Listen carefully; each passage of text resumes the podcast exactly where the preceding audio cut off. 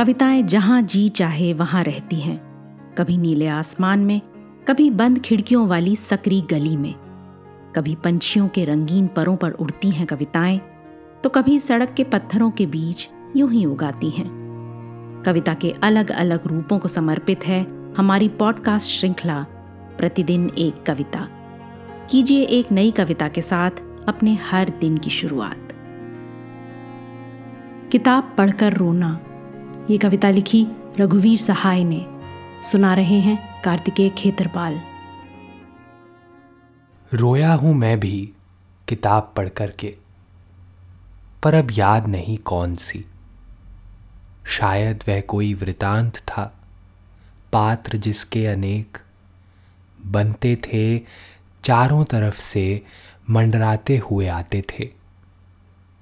पढ़ता जाता और रोता जाता था मैं। क्षण भर में सहसा पहचाना, यह पढ़ता कुछ और हूँ, रोता कुछ और हूँ। दोनों जुड़ गए हैं, पढ़ना किताब का और रोना मेरे व्यक्ति का। लेकिन मैंने जो पढ़ा था, उसे नहीं रोया था। पढ़ने ने तो मुझमें रोने का बल दिया।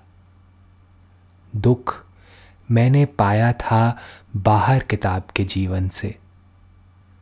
पढ़ता जाता और रोता जाता था मैं।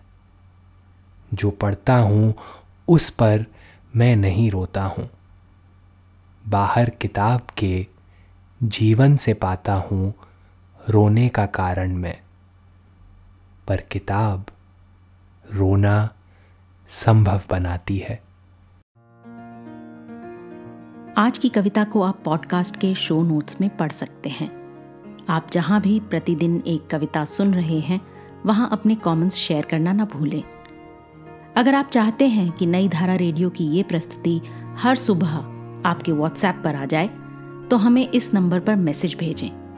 Seven four two eight seven seven five three seven six कल एक और कविता के साथ फिर मिलेंगे।